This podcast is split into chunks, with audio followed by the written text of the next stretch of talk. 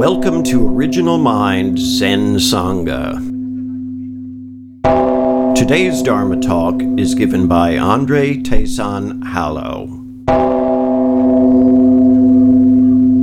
Tonight's talk is going to be called Where Did I Leave My Enlightenment? Um, there's a video clip online where there was a journalist and he was talking to the Dalai Lama and he tells the Dalai Lama a Dalai Lama joke. And this is what he says verbatim. He says, So the Dalai Lama walked into a pizza parlor in New York City and he said, Can you make me one with everything? And uh, the Dalai Lama didn't get it uh, because, you know, it's, it's an American idiom that he was unfamiliar with.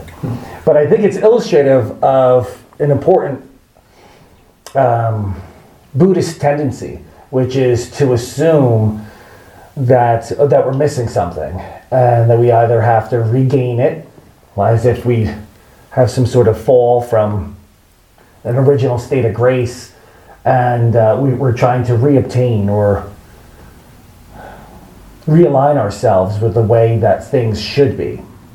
And this can be a dangerous and painful way to live our lives and to to practice the dharma because what it does is it creates a mental yardstick that we either intentionally or unintentionally keep applying to every experience that we have so that when we're in emotional tumult we'll we'll tend to look at it like well i'm a buddhist or i'm a practitioner of buddhism and I, I shouldn't feel this way. And that's just another expectation that we have another um, expectation that we're imposing upon the raw, fundamental experience that we're having right there at that moment.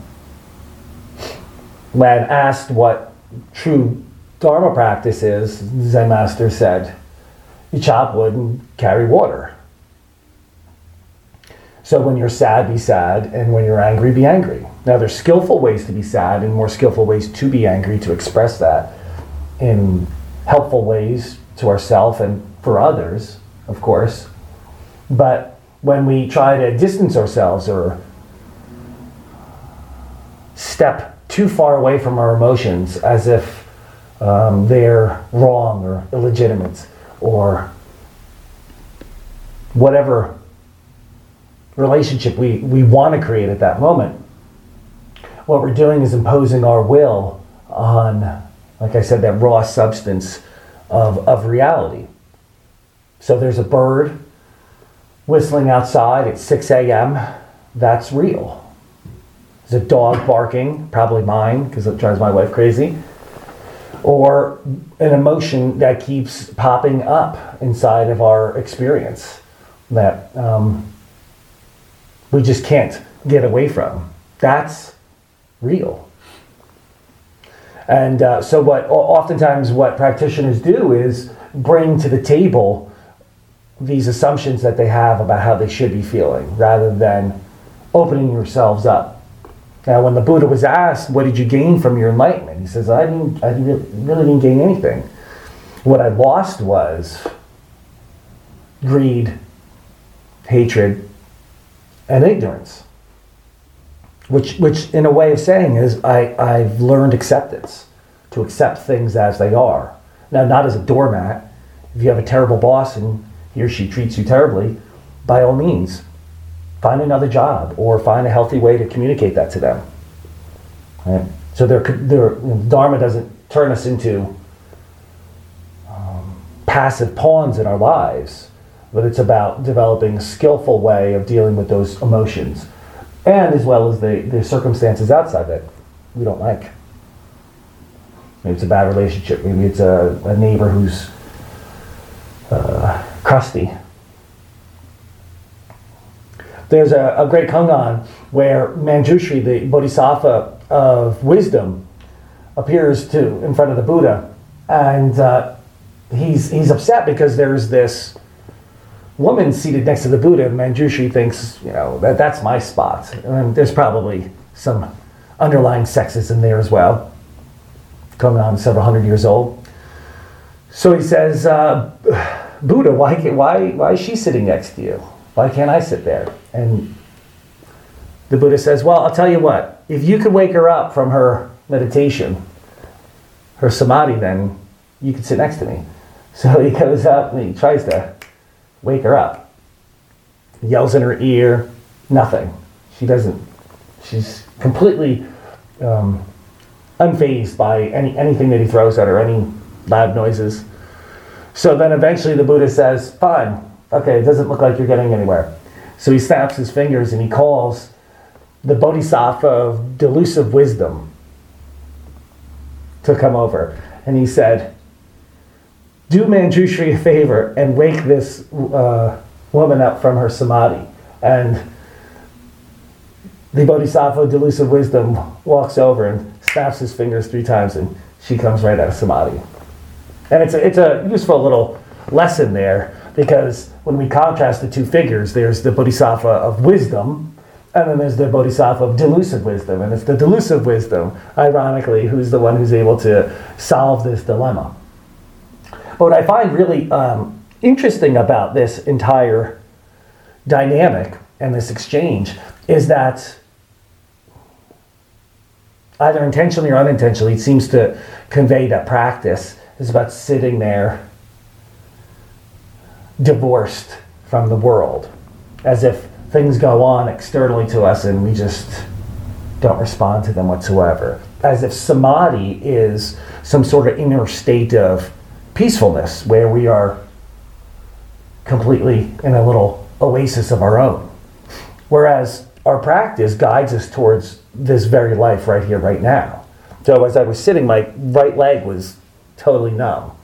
And so I became aware of it, not about the practice wasn't about eliminating that experience or going somewhere that's Edenic, but rather, okay, my legs, my, my, my foot's asleep.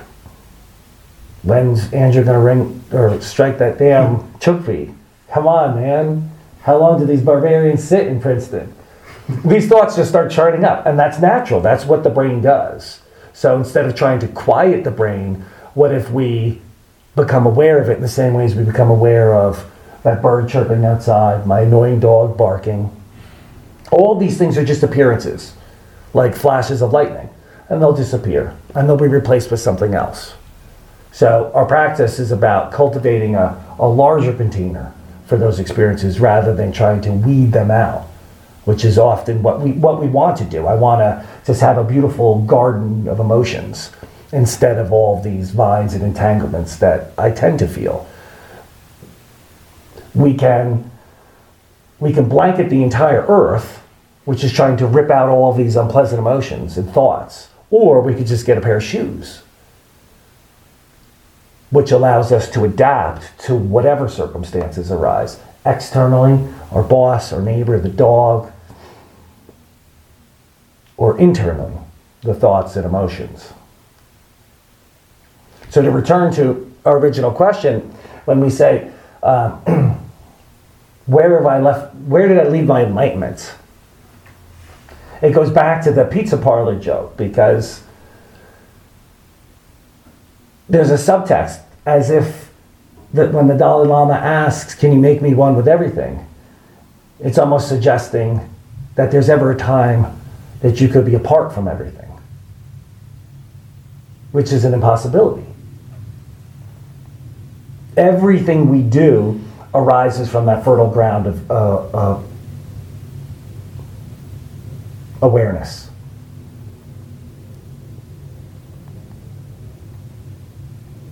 We don't need to strive to find enlightenment because that's just a cat chasing its own tail and throws us back inside of that quagmire where we're always trying to achieve or capture or, or obtain something else. In this case, enlightenment, as if it were a permanent state that I could carry around like a medal and show off to people.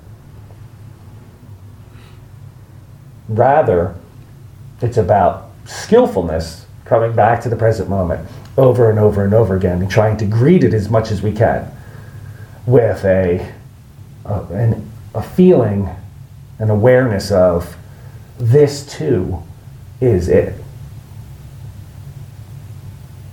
Hold the pepperonis. That was Andre Tayson Hallow. Thank you for joining Original Mind Zen Sangha.